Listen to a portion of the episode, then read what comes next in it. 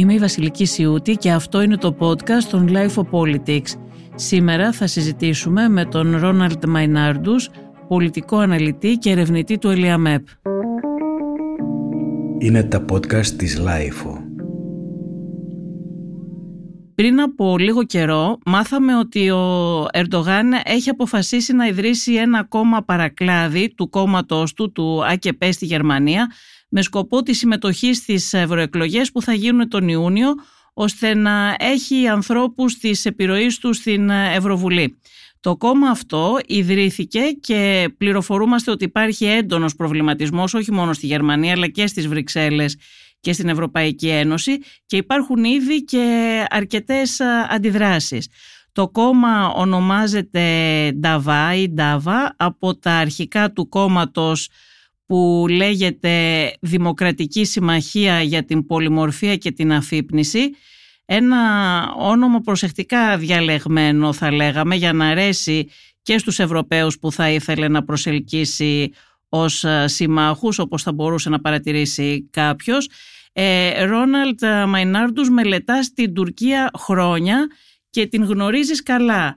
Το είχες προβλέψει αυτό, το περίμενες να δημιουργηθεί ένα τέτοιο κόμμα; Πρώτα απ' όλα μελετώ την κατάσταση στη Γερμανία, γιατί αυτά συμβαίνουν στη Γερμανία. Έχουν βέβαια μια διάσταση τουρκική. Ε, πολύ σωστά θα είπες ότι έχει το χεράκι του η Άγκυρα και ο πρόεδρος Αερντογάν.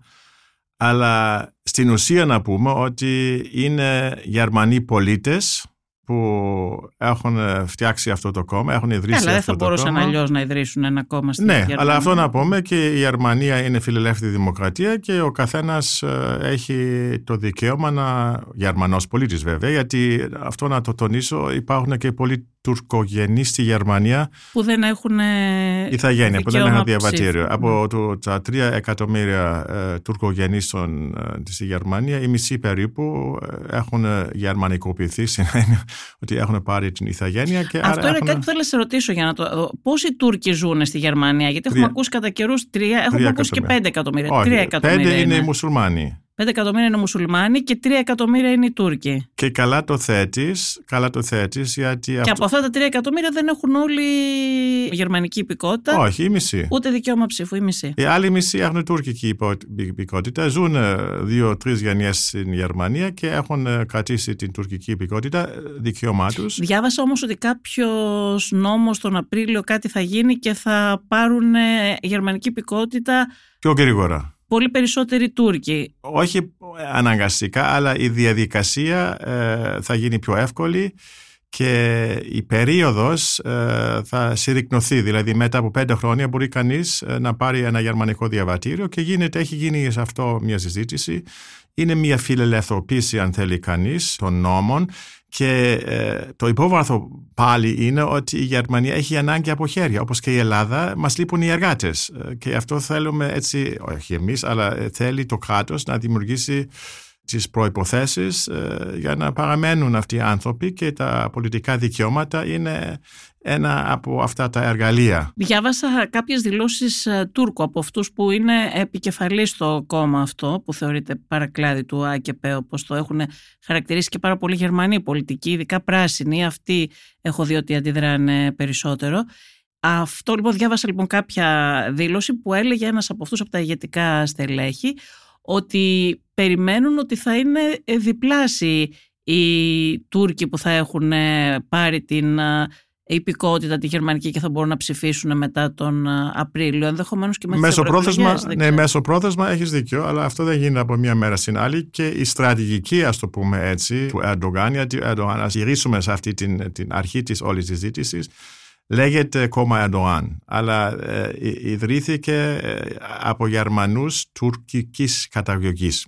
Έχουν τα δικαιώματά τους και γιατί το λέμε κόμμα του Ερντογάν, γιατί οι άνθρωποι, τα ηγετικά στελέχη τα οποία έχουν εμφανιστεί στο προσκήνιο, όλοι αυτοί έχουν σχέση με την Άγκυρα, έχουν ε, υποστηρίξει στο παρελθόν και τον Ερντογάν που ερχόταν στη Γερμανία ε, για τις καμπάνιες του. Ε, ε, έχουν υποστηρίξει και δουλεύουν σε σωματεία που είναι πολύ κοντά στην Τουρκία και θρησκευτικά και πολιτικά και πολιτιστικά. Άρα νομίζω ότι δικαιολογημένα το ονομάζουμε έτσι και ίσως να πούμε επίσης ότι η Τουρκία παραδοσιακά έχει μια πολιτική της διασποράς και επικεντρώνει την προσοχή στη Γερμανία γιατί οι περισσότεροι ε, Τούρκοι της Ευρώπης ζουν στη Γερμανία. Θα μπορούσε να γίνει αυτό το κόμμα στην Γαλλία, στο Βέλγιο, στην Ολλανδία, αλλά ε, οι περισσότεροι ζουν όντως στη Γερμανία και είναι πολύ καλά οργανωμένοι. Και... και από ό,τι λένε τα στελέχη της, τα στελέχη του κόμματος αυτού, φιλοδοξούν να προσελκύσουν όχι μόνο τις ε, τουρκικές ψήφους, αλλά και τις ψήφους των υπόλοιπων μουσουλμάνων που ζουν και στη μη, Γερμανία. Ίσως και τον μη... Ε, ναι, και Γερμανών ναι, ακόμα, στην, το λένε. Στην, ναι. όλη, στην όλη προπαγάνδα τους, στην επικοινωνία τους, ε, δεν τονίζεται το τουρκικό, αλλά η ηγετική ομάδα, οι τέσσερα, τα μεγάλα το τέσσερα... μουσουλμανικό. Όχι, τα τέσσερα ονόματα που έχουμε καταλάβει τώρα είναι όλοι Τούρκοι, τουρκογενείς. Ναι. Ε, αλλά στο μεταξύ υπάρχουν και πολλοί μουσουλμάνοι στη Γερμανία, κυρίως ε, μετά τα γεγονότα ε, του πολέμου της Γάζας, που αισθάνονται περιθωριοποιημένοι στη Γερμανία γιατί το κλίμα εκεί, το αφήγημα, το κύριο αφήγημα είναι πολύ υπέρ του Ισραήλ και υπάρχει αυτό το σύστημα, ένα κλίμα όχι πολύ θετικό για τους μουσουλμάνους. Έτσι αισθάνονται αυτοί ναι. και το έχω ακούσει πολλές φορές και ο Ερντογάν βέβαια είναι ριζοσπαστικός στην υποστήριξη για το Χαμάς, ριζοσπαστικός στην υποστήριξη ας πούμε των θεμάτων των Αραβών. Ο πρόεδρος της uh, γερμανοτουρκικής κοινοβουλευτικής ομάδας στην uh, Bundestag ένας ο βουλευτής των Πρασίνων, ο Μαξ Λάξ, είχε πει ε, πριν λίγες μέρες ότι το ΑΚΠ προσπαθεί να δημιουργήσει ένα άμεσο λόμπι στο Ευρωπαϊκό Κοινοβούλιο με πρώην προέδρους αντισημιτικών και Ισλαμιστικών ε, οργανώσεων. Και είχε σχολιάσει επίσης ότι αυτό που προκύπτει δεν είναι τίποτα άλλο από αυτό το κόμμα από μια τουρκική εκδοχή του ακροδεξιού ΑΕΒΔ. Ναι, και ο άλλος... Έτσι το, και είδα και άλλους να το χαρακτηρίζουν. Ναι. Ε, τουρκική εκδοχή του ακροδεξιού ΑΕΒΔ. Ναι.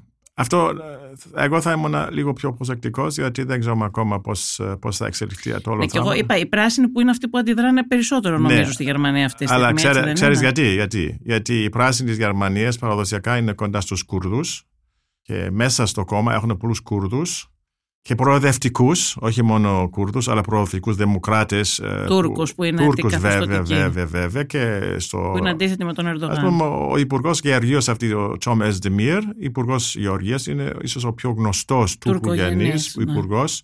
Και αυτός μίλησε πολύ αρνητικά ναι, και το χαρακτήρισε το, παρακλάδι του, ναι, ναι, ναι, ναι, ναι, ναι, ναι, Που δεν υπάρχει καμία χρησιμότητα αυτού του χρώμα. Κοιτάξτε, το κόμμα αυτό. Πάντως διαλέξαν ένα όνομα που θα μπορούσε να είναι συμπαθής, ε, να είναι συμπαθές στο, να κάνει συμπαθές το κόμμα αυτό στο, στους πράσινους, αλλά εντάξει δεν τσιμπάνε και οι πράσινοι από τέτοια, ξέρουν ποιος είναι από πίσω.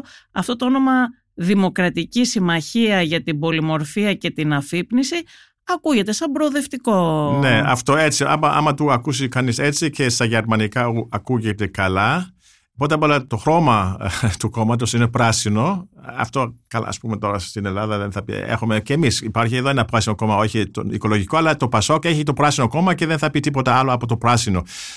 Αλλά στη Γερμανία με τους Τούρκους το πράσινο έχει και μια θρησκευτική διάσταση. Το πράσινο είναι, είναι το, το γνωστό χρώμα του Ισλάμ και η, η λέξη «dawa» είναι μια αραβική λέξη ο μέσος Γερμανός δεν το καταλαβαίνει. Ο Τούρκος όμως και μουσουλμάνος βέβαια αμέσως καταλαβαίνει τι θα πει ντάουα. Θα πει πρόσκληση. Είναι μια αραβική λέξη η οποία υπάρχει εθιμολογικά και στη τουρκική γλώσσα και θα πει πρόσκληση προς το Ισλάμ.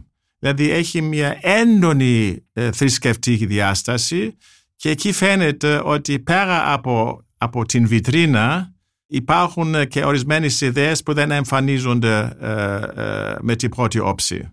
Και γι' αυτό Θέλω να τονίσω όμως ε, ότι ε, πού βρίσκεται το πρόβλημα και πού βρίσκεται η μεγάλη διαφωνία και πού βρίσκεται η μεγάλη διάσταση των απόψεων. Στην Γερμανία δημιουργούνται κάθε δύο εβδομάδες πολιτικά κόμματα. Είναι μια μεγάλη χώρα, υπάρχει μια πολιτική κινητικότητα αυτές τις ημέρες, αλλά αυτό το κόμμα στην ουσία αποσκοπεί είναι μια δήλωση πολέμου αν θέλετε εναντίον της επίσημης πολιτικής της Γερμανίας της ενσωμάτωσης των αλλοδαπών. Για την Γερμανία είναι αν θέλεις μια ιδεολογία ότι ο κόσμος που έρχεται και έρχονται πάρα πάρα πολλοί, εκατομμύρια έρχονται, ναι, είναι καλοδεχούμενοι οι περισσότεροι, αλλά πληρώνουν την τιμή ότι ενσωματώνονται. Δηλαδή η Γερμανία επίσημα δεν θέλει την δημιουργία γκέτο, δεν θέλει την δημιουργία παραλλήλων κοινοτήτων και κοινωνιών. Γι' αυτό υπάρχει μια καλά οργανωμένη πολιτική ενσωμάτωσης. Ο Ερντογάν και οι φίλοι του Άγκυρα την καταπολεμούν. Την λένε ο στόχος σας είναι αφομοίωση. Αυτό δεν επιτρέπεται. Εμείς δεν θα αφήσουμε εσάς τους Γερμανούς να κάνετε αυτή την αφομοίωση των ομογενών μας. Και εκεί βλέπουμε έτσι την σύραξη, αν θέλεις, ε, των δύο αντιλήψεων της πολιτικής των αλλοδαπών.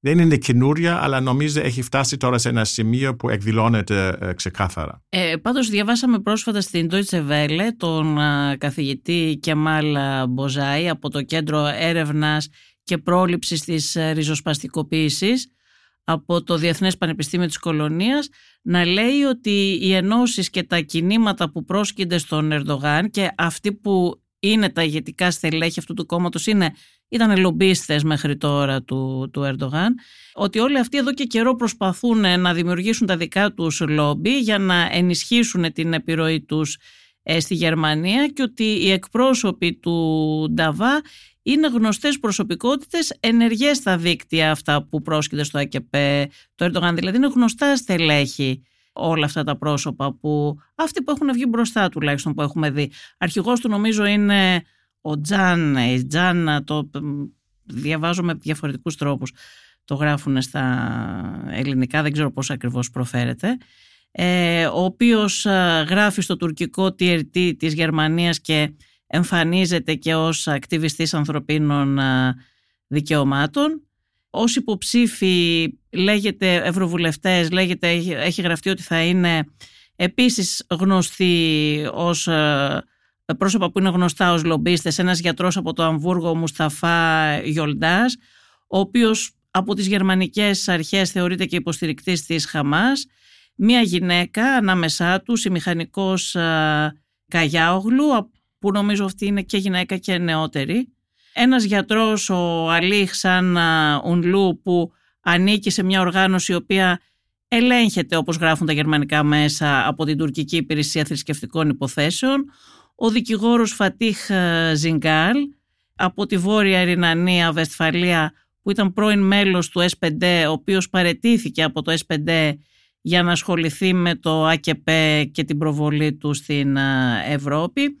Όλοι αυτοί δηλαδή είναι άνθρωποι του δικτύου Ερντογάν στην Ευρώπη και έχει και ενδιαφέρον να δούμε ότι αυτοί υπήρχαν ένα ένας τώρα είναι, οι περισσότεροι κάνανε δουλειά στα λόμπι αυτά και στα δίκτυα, αλλά υπήρχε και στο S5 για παράδειγμα ένας άνθρωπος του, του Ερντογάν. Και κάποιοι εμφανίζονται και ως α, ακτιβιστές ανθρωπίνων δικαιωμάτων όπως ο συγκεκριμένος που είπαμε, παρότι ξέρουμε τώρα ποια είναι η κατάσταση στην Τουρκία. Υπερασπίζονται, θέλω να πω, έναν πολιτικό ο οποίος είναι ένας πολύ συντηρητικός και αυταρχικός ηγέτης. Οι φυλακές στην Τουρκία είναι γεμάτες από δημοσιογράφους και πολιτικούς αντιπάλους του Ερντογάν και ακτιβιστές όπως ο Καβαλά, για τον οποίο υπάρχουν συνεχώς αιτήματα για την απελευθέρωσή του και ο άνθρωπος αυτός συνεχίζει να είναι στις φυλακές.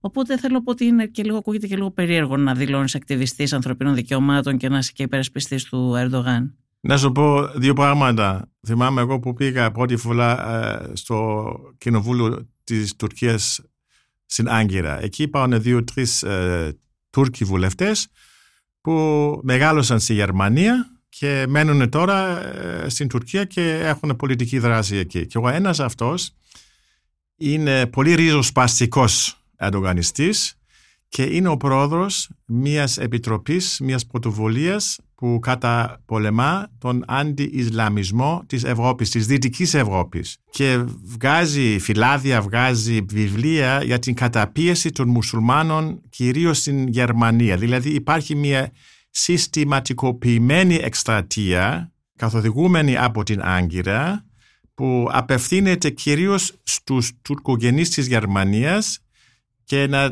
ο στόχος είναι να αισθάνονται θύματα μιας αντιμουσουλμανικής πολιτικής. Αυτή είναι η όλη προσπάθεια να τους κινητοποιήσει. Άρα αυτά τα ονόματα που έχεις πει πολύ ζωστά ανήκουν σε αυτό το κύκλο. Τώρα, Είπες είναι δύο-τρει ακόμα που περάσαν από το SPD. Έναν έχω δει. Εγώ Όχι, είναι, είναι, είναι περισσότεροι. Είναι περισσότεροι. Το SPD παραδοσιακά τράβηξε πολλούς ε, τουρκογενείς. Και να πούμε επίσης. Αλλά δεν είναι κακό αυτό. Δεν όχι, αλήθεια. Να, να, πούμε αυτή, να, να κοιτάξει σήμερα την Βουλή της Γερμανίας, 600 και πλέον βουλευτές, 40 περίπου είναι τουρκογενείς και ανήκουν σε άλλες ομάδες μη γερμανικού υποβάθρου, ας το πούμε. 40, 40 βουλευτές ναι. είναι τουρκογενείς. Ε, και ανήκουν, που είναι, έχουμε το, με, ε, το λέμε στη Γερμανία Migrationshintergrund, μεταναστευτικό υποβάθρο. Δηλαδή είναι άνθρωποι που είναι Γερμανοί, όπως ο κάθε Γερμανός πολίτης, αλλά αυτό είναι normal σήμερα και στην μπάλα, στο ποδόσφαιρο, στην οικονομία αλλά και στην πολιτική. Δηλαδή η ενσωμάτωση έχει προχωρήσει. Ε, εντύπωση κάνει αυτό που είπα για το S5 πριν. Δεν κάνει, είναι πολύ φυσιολογικό. Οι άνθρωποι αυτοί, όπως είπες και εσύ πριν, είναι Γερμανοί πολίτες. Είναι φυσιολογικό και στο πλαίσιο και της πολιτικής ενσωμάτωσης, ε, όπως ανέφερες, είναι λογικό και πολύ θεμητό και θετικό να συμμετέχουν στην ε, πολιτική ζωή της χώρας ε, που ζουν και τις οποίες είναι πολίτες. Αυτό που μου έκανε εμένα εντύπωση είναι ότι πώς ένας πολιτικός Τούρκος που είναι υποστηρικτής του Ερντογάν, αυτό που είπαμε ενός συντηρητικού και αυταρχικού ηγέτη, είναι μέλος όχι ενός συντηρητικού κόμματος, αλλά του S5, του σοσιαλδημοκρατικού, που σημαίνει ότι άλλο πράγμα εκφράζει την τουρκική πολιτική, ας πούμε, άλλο πράγμα τον εκφράζει εκεί, που το γνήσιο πολιτικό ενδιαφέρον που εκφράζεται και άλλο πράγμα, δηλαδή επέλεξε στη Γερμανία να μην πάει σε ένα συντηρητικό κόμμα.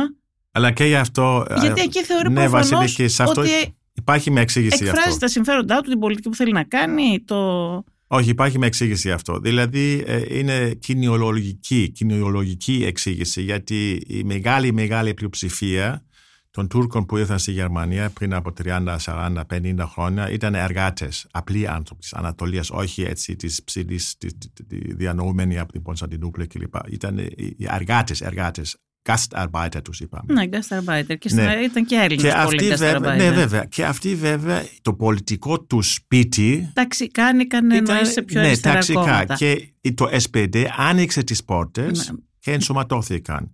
Ε, μετά εμφανίστηκε... Τώρα δεν είναι τέτοια αυτή, όμως είναι ελίτ αυτοί οι περισσότεροι. Ε, τώρα έχουν εξελιχθεί. Έχουν, οι συγκεκριμένοι που ε, είναι στο Όπως είπες, οι δικηγόροι, ή οι γιατροί και Γιατροί και δικηγόροι ναι, και ναι, μηχανικοί, ναι. ναι, ναι. Δεν, δεν είναι όχι, όχι. άνθρωποι της εργατικής τάξης τα συγκεκριμένα στελέχη.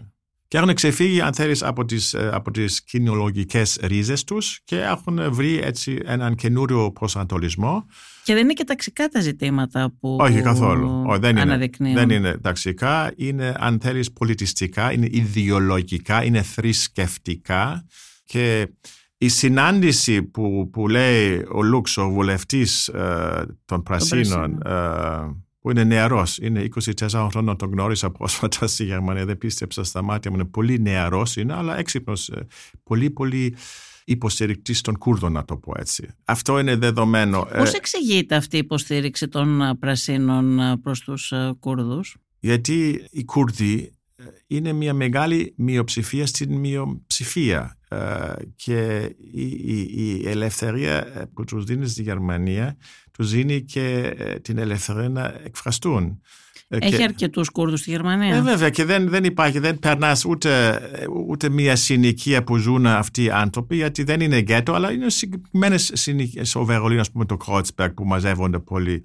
Και εκεί βλέπεις και παντού αφήσει, ε, βλέπεις και, και, και πανό των Κούρδων, τα χρώματα. Ε, δηλαδή υπάρχει μια κινητοποίηση εκεί, είναι σχετικά δυνατή εκεί το κουρδικό κίνημα. Και μία που η πράσινη ξεκίνησε να είναι και ένα προοδευτικό απελευθερωτικό εισαγωγικά κόμμα, βέβαια τους έχει τραβήξει και αυτούς. Και υπάρχουν πολλοί έτσι, ε, πολλά μέλη που έχουν σχέση με, με το Κουρδιστάν, κυρίως το Κουρδιστάν της Τουρκίας. Επίσης, Ρόναλ, ο πρόεδρος του Νταβά, έχει δηλώσει ότι στοχεύει να συμμετάσχει και στις ομοσπονδιακές εκλογές στη Γερμανία. Είπε ότι θέλουμε πρώτα να επικεντρωθούμε στις ε, ευρωεκλογές, να δούμε σε ποιο βαθμό μπορούμε να κινητοποιήσουμε τους πιθανούς ψηφοφόρους μας και στη συνέχεια θέλουμε να εδρεωθούμε και σε εθνικό επίπεδο. Αυτοί εμφανίζονται πάρα πολύ αισιόδοξοι, ωστόσο υπάρχουν και αρκετοί Τούρκοι τουρκογενείς, οι οποίοι δεν είναι το ίδιο αισιόδοξοι με αυτούς.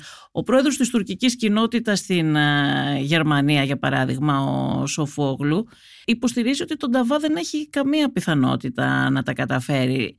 Καταδικάζει κάπως, καταγγέλει, όχι καταγγέλει, αυτός διαφωνεί ότι με το, το γεγονός ότι ιδρύεται ένα κόμμα με αποκλειστικά εθνικά κριτήρια ε, και εστιάζει στα εθνοτικά ζητήματα και πιστεύει ότι με το πέρασμα του χρόνου θα σβήσει τελείως. Είναι μια προσπάθεια που είναι καταδικασμένη. Δεν είναι όλοι δηλαδή στη Γερμανία οι Τούρκοι υποστηρικτικοί. Υπάρχουν και φωνές ε, αντίθετες επίσης. Καλά, αυτό βέβαια, βέβαια και πρέπει να τονιστεί γιατί ε, δημιουργήθηκε το αφήγημα και είναι λάθος αυτό ότι οι Τούρκοι της Γερμανίας είναι υπέρ του Ερντογάν.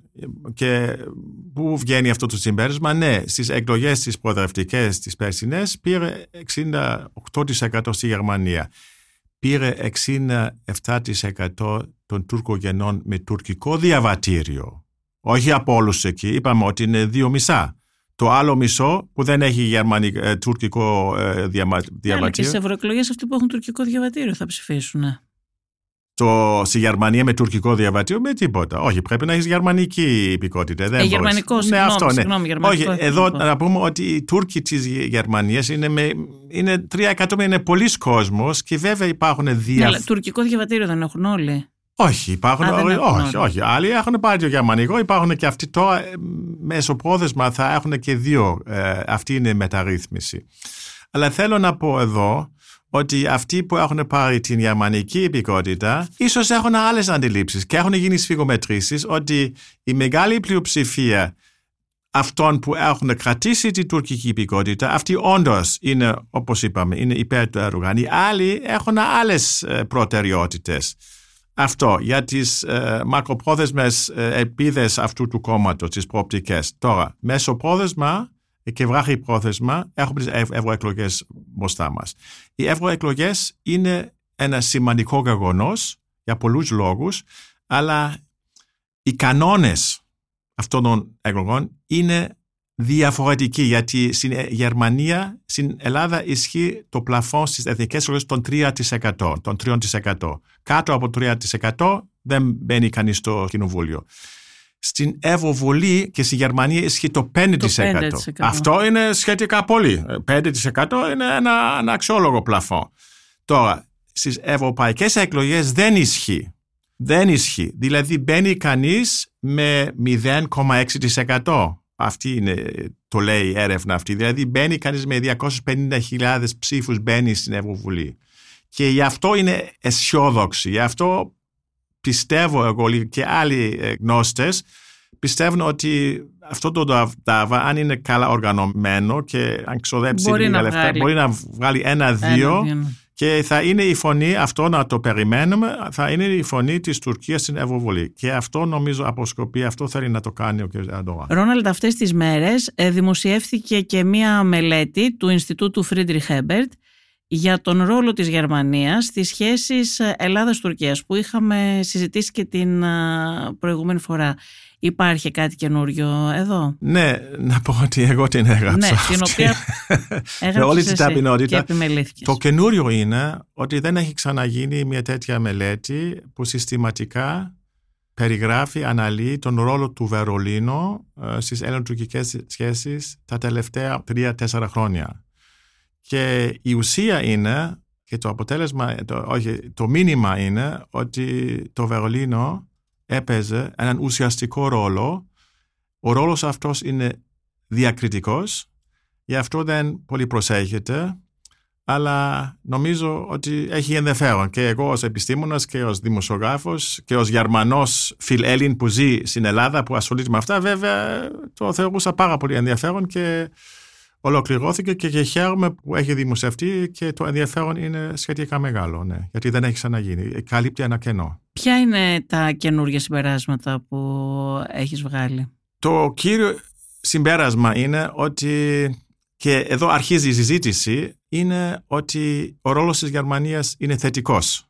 Την στιγμή που εμφανίζονται κρίσεις στις διμερείς σχέσεις και είδαμε μεγάλες κρίσεις το 2020, στην Ανατολική Μεσόγειο και είδα και μεγάλες κρίσεις το 2022-2023. Τις δύο φορές ε, μπήκε μια διαμεσολάβηση ε, του Βερολίνου. Επί Μέρκελ ήταν ε, ο κύριος Μας, ο υπουργός Εξωτερικών που ταξίδευε συχνά Άγκυρα Αθήνα και διαμεσολάβησε και κάπως έτσι σταμάτησε η ένσταση.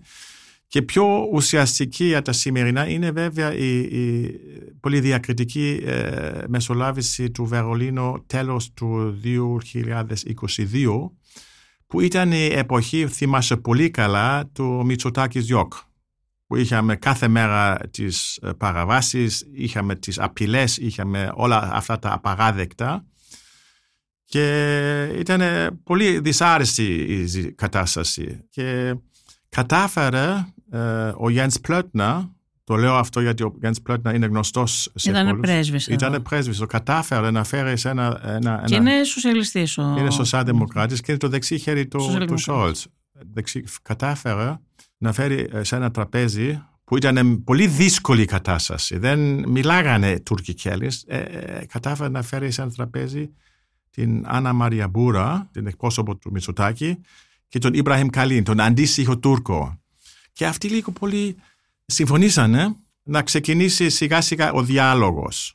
Τώρα, τι συνέβη; Τον Απρίλιο του 2023, θυμόμαστε πριν από ένα χρόνο, αυτός ο φρικτός σεισμός στη Τουρκία. Και αμέσως μετά ο Δένδιας, ο δικός μας Δένδιας, πήρε την ευκαιρία και ταξίδεψε στα Άδανα και ξεκίνησε η διπλωματία των σεισμών και συνέχισε μια προσπάθεια, συνέχισε μια διαδικασία που λίγο πολύ στα μικρά αλλά στα ουσιαστικά είχε ήδη ξεκινήσει το Δεκέμβριο με την πρωτοβουλία και την παρέμβαση αν θέλετε αν θέλεις ε, της γερμανικής διπλωματίας. Αυτό είναι το επιχείρημά μου. Αυτά. Όσο έχουν παίξει και οι Ηνωμένες Πολιτείες ένα ρόλο στην, ε, στις ελληνοτουρκικές σχέσεις και θα έλεγα ότι λίγο πιο έντονο από ό,τι στο παρελθόν. Δηλαδή στο παρελθόν φαινόταν η Μέρκελ να ασχολείται περισσότερο. Όπως επίσης φαινόταν η Μέρκελ να είναι και πιο υποστηρικτική προς την Τουρκία. Κάτι που δεν φαίνεται με αυτόν τον έντονο τρόπο τουλάχιστον τώρα με την κυβέρνηση Σόλτς. Ναι, και οι δύο παρατηρήσεις σου θέλουν πολύ συζήτηση για τον ρόλο των Αμερικανών. Βλέπουμε αυτές τις ημέρες πολύ έντονα ε, ότι οι Αμερικάνοι λίγο πολύ δεν ενδιαφέρονται και τόσο πολύ για την εκτός των συνόρων τους πολιτική. Το βλέπουμε με τον Τραμπ, τον βλέπουμε με, με, με, με άλλες κινήσεις. Ο Τραμπ δεν είναι στην εξουσία πάντως τώρα. Όχι ακόμα, αλλά υπάρχουν αυτές οι απειλές. Θέλω να πω ότι και έχω ακούσει, έχω κάνει πολλές συνεντεύξεις με ειδικούς στην Γερμανία, στο Υπουργείο Εξωτερικών, με, με διπλωματικούς ε, στην Ελλάδα, στην Τουρκία και το μήνυμά τους είναι ότι οι Αμερικάνοι έχουν πει στους Γερμανούς, κοιτάξτε, έχουμε ζητήματα στην Ανατολική Μεσόγειο με την Ελλάδα και Τουρκία. Πάτε τα εσείς στα χέρια σας. Εμείς έχουμε βαρεθεί. Ναι, αυτό υπήρχε. Δεν ξέρω πόσο ισχύει αυτό τώρα όμως. Τώρα αυτό γιατί στην, στις περιπτώσεις που σου έχω πει το 20 και το 23 ήταν οι Γερμανοί στην, στην, στην, ε, στην πρώτη γραμμή της διαμεσολάβησης αν θέλεις και η Αμερική κάθισαν πίσω. Τώρα αυτές τις ημέρες με τα αεροπλάνα, με τα F-16, με τα F-35 βέβαια ε, μπήκαν έτσι με, φόρα η Αμερική πάλι, στην, στην όλη σκηνή, στην σκακιέρα αν θέλεις ε, της, ε, της περιφερειακής πολιτικής πουλώντας αυτά τα όπλα. Και... Επίσης Ρόναλντ έχουμε ακούσει και κάποιους, υπάρχουν κάποιες φωνές στις Ηνωμένες Πολιτείες που λένε στην Τουρκία ότι δεν θα σου επιτρέψουμε να χρησιμοποιήσεις τα F-16 εναντίον ενός συμμάχου του ΝΑΤΟ, μιας χώρας που είναι μέλος του ΝΑΤΟ. Αυτό, εντάξει, δεν το είπε ο Biden, το λένε όμως κάποιες φωνές στις ΗΠΑ, στο Κογκρέσο, ναι. ναι. Αυτό δεν το έχουμε ακούσει να το λένε στη Γερμανία κάποιοι πολιτικοί έτσι δυνατά και θα ήθελα να ρωτήσω τι γίνεται και με τους εξοπλισμούς που έδινε η Γερμανία στην Τουρκία. Αν έχει γίνει κάτι, αν έχουν μειωθεί, αν έχουν...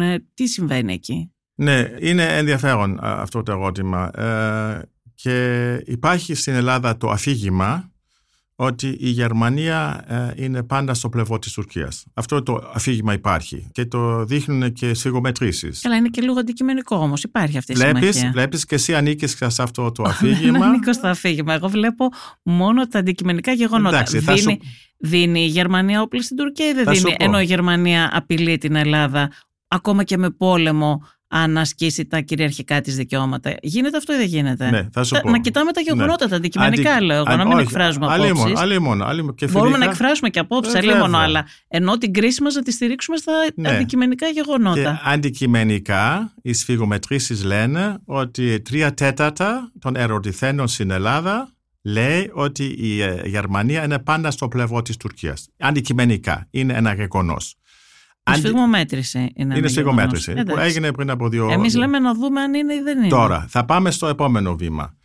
Αντικειμενικά, η Γερμανία έχει δώσει τέσσερα, όχι έξι υποσύγχρονα υποβρύχια στην Τουρκία και έγινε ο χαμός. Είχαμε μια μεγάλη διπλωματική κρίση μεταξύ Βερολίνου και της Αθήνας.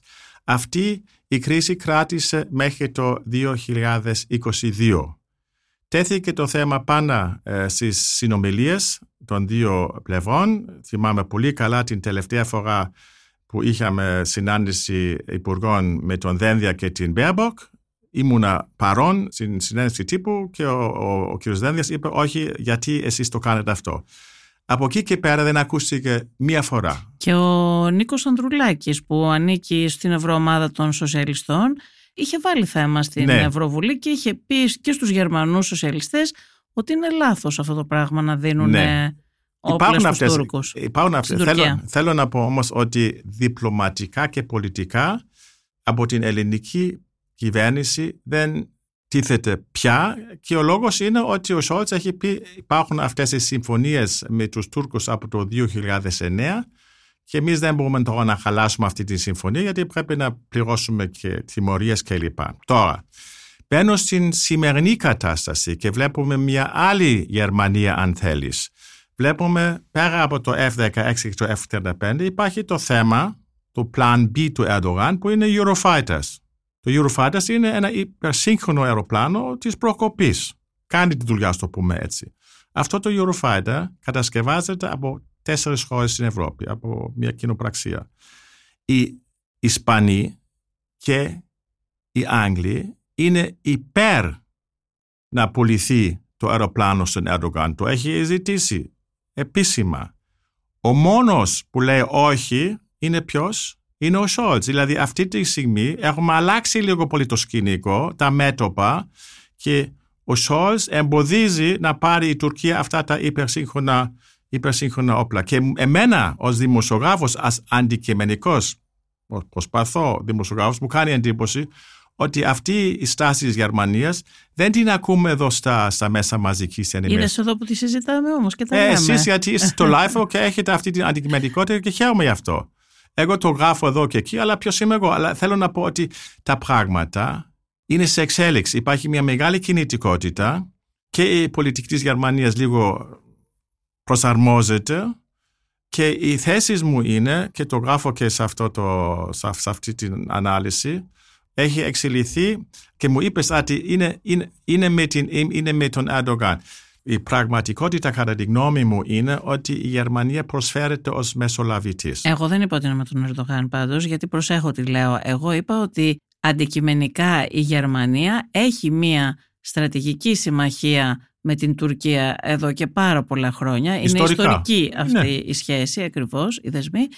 Και πολλές φορές το, το είδαμε στην Ευρωπαϊκή Ένωση για παράδειγμα όταν η Τουρκία έκανε ακραίες παραβιάσεις είδαμε την α, καγκελάριο Μέρκελ τότε δεν λέω ότι είναι κάτι που έχει συμβεί τώρα με τον καγκελάριο Σόλτς αλλά την α, καγκελάριο Μέρκελ τότε την βλέπαμε να προσπαθεί με κάθε τρόπο να αποφύγει να υποστεί η Τουρκία κυρώσεις. Ναι. Τώρα, να πάμε το εδώ αυτό, και... αυτό είναι άλλο από το να λέμε ότι η Ναι. Γερμανία είναι με τον Ερντογάν υποστηρίζει τον Ερντογάν. Έτσι. Η, εντάξει, η νοοτροπία της Μέρκελ ήταν και η, όχι η νοοτροπία ήταν ότι πρέπει να είναι ανοιχτή η διάβλη επικοινωνίας. Ακόμα και τότε που έγινε αυτό το σκηνικό με τον Εύρο, το οποίο ήταν μια ακραία πρόκληση, όχι μόνο προς Ναι. την Ελλάδα, αλλά και προς την Ευρωπαϊκή Ένωση. Αρνήθηκε η Μέρκελ να μπουν κυρώσει στον Ερντογάν. Ενώ το ξέραν όλοι και το είπαν και το δήλωσαν και το γνώριζαν ότι ήταν ο Ερντογάν πίσω από αυτό. Εγώ θέλω να συγκεντρωθώ στο θέμα των Ελληνοτουρκικών. Μιλάμε για τον ρόλο της Γερμανίας ως διαμεσολαβητή. Εντάξει, είναι αποδεκτός από τις δύο μεριές.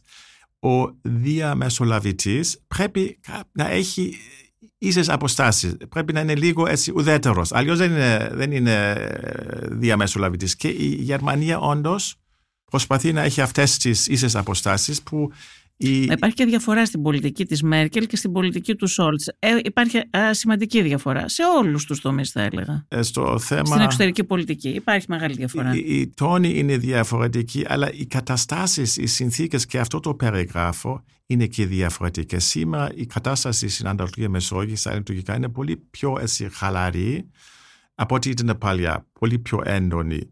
Άρα υπάρχει και αυτή η διαφορά. Ωραία, να σε ρωτήσω και για ένα άλλο θέμα ε, που μου το ανέφερες και εσύ πριν ε, μπούμε στο στούντιο και αν θες το συζητάμε. Με το θέμα Μπελέρη. Τι γίνεται, υπάρχει μία εντύπωση ότι η Ελλάδα προσπαθεί να πιέσει την Αλβανία μέσω της Ευρωπαϊκής Ένωσης και εδώ η Γερμανία, αλλά όχι μόνο η Γερμανία, δεν συμφωνούν. Για ποιο λόγο δεν ε, δίνουν δίκιο στην Ελλάδα ενώ εδώ έχουμε μία συμπαθή, αρέσει δεν αρέσει ο Μπελέρη σε κάποιους, ε, η φυσιογνωμία του, ως πολιτικός, ως δεν ξέρω εγώ τι. Άλλο θέμα είναι αυτό. Το θέμα είναι ότι εδώ έχουμε μία κλασική παραβίαση ανθρωπίνων δικαιωμάτων. Είναι ένας εκλεγμένος δήμαρχος, χωρίς στοιχεία, χωρίς να έχει δικαστεί, είναι στη φυλακή, παραμένει στη φυλακή. Αυτό είναι κάτι το αντικειμενικό επίσης. Για ποιο λόγο δεν δείχνει την απαραίτητη αλληλεγγύη η Γερμανία και η Ευρωπαϊκή Ένωση στην Ελλάδα σε αυτό το θέμα, ώστε να πιεστεί η Αλβανία και να αναγκαστεί να σεβαστεί τα δικαιώματα του εκλεγμένου μειονοτικού δημάρχου; Καλά είναι που είπες ότι η Γερμανία και οι άλλοι.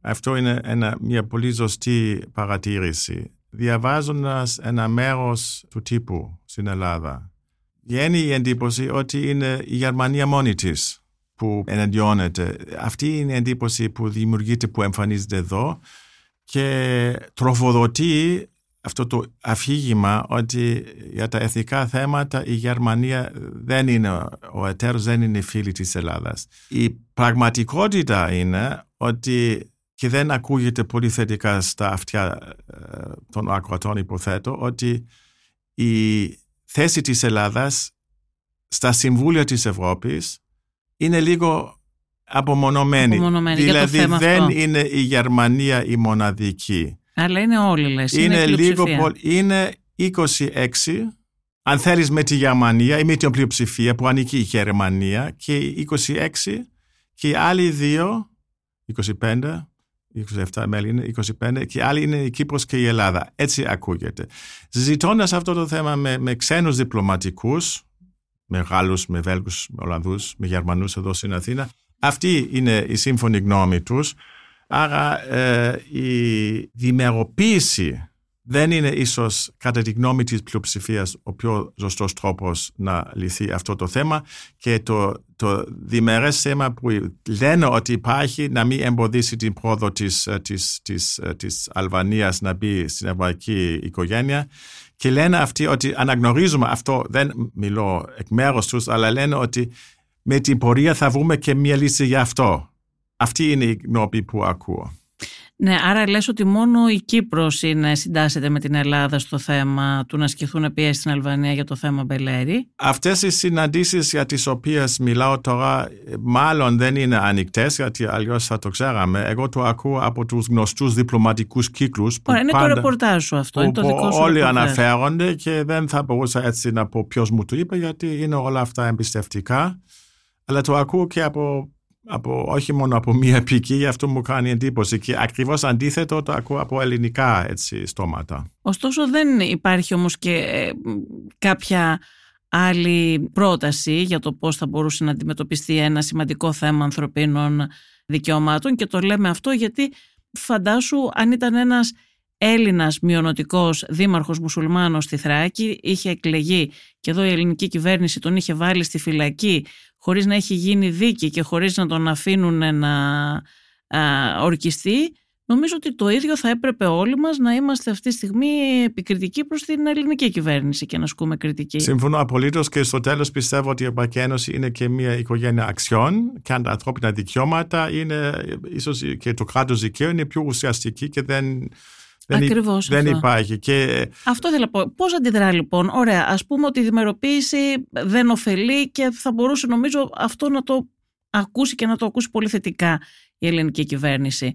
Τι μπορεί να γίνει όμως για αυτή την περίπτωση; Είναι αυτό που είπαμε, είναι ένα πολύ σημαντικό θέμα ανθρωπίνων δικαιωμάτων. Ένας εκλεγμένος μειονοτικός δήμαρχος είναι στη φυλακή χωρίς να έχει δικαστεί. εγώ πιστεύω ότι είναι και περισσότερο, αλλά είναι η η υποψία μου. Είναι θέμα και της υποκοινωνίας, είναι θέμα τον τρόπο της τακτικής. Ίσως οι άλλοι που σου λέω, η πλειοψηφία συσσαγωγικά, που πιστεύω ότι, που ακούω ότι είναι, προτιμάνε μια διακριτική επικοινωνία, έναν άλλο τρόπο να αντιμετωπιστεί το θέμα. Γιατί στην Ελλάδα, ας είμαστε έτσι, έτσι έχω παρακολουθεί, ήταν μέρες ολόκληρο, ήταν πρώτο θέμα των ειδήσεων αυτό. Και ίσως θα προτιμούσαν αυτοί να μην παίζεται τόσο ψηλά, γιατί δυσκολεύει την όλη επίλυση των θεμάτων. Αυτή είναι μια υποψία που έχω, αλλά όπως σου είπα δεν είμαι ο ειδικός. Μεταφέρω μόνο ε, αυτά που έχω ακούσει ε, και θα δούμε ε, στο μέλλον τι θα γίνει. Ρόναλντ Μαϊνάρντου, σε ευχαριστούμε πάρα πολύ. Εγώ ευχαριστώ. Ακούσατε τη Βασιλική Σιούτη και το Life of Politics. Σήμερα συνομιλήσαμε με τον Ρόναλντ Μαϊνάρντους, πολιτικό αναλυτή και ερευνητή του ΕΛΙΑΜΕΠ. Αν θέλετε να ακούτε τη σειρά podcast Life of Politics της Life μπορείτε να μας ακολουθήσετε στο Spotify, στα Apple Podcast και στα Google Podcast. Είναι τα podcast της Lifeo.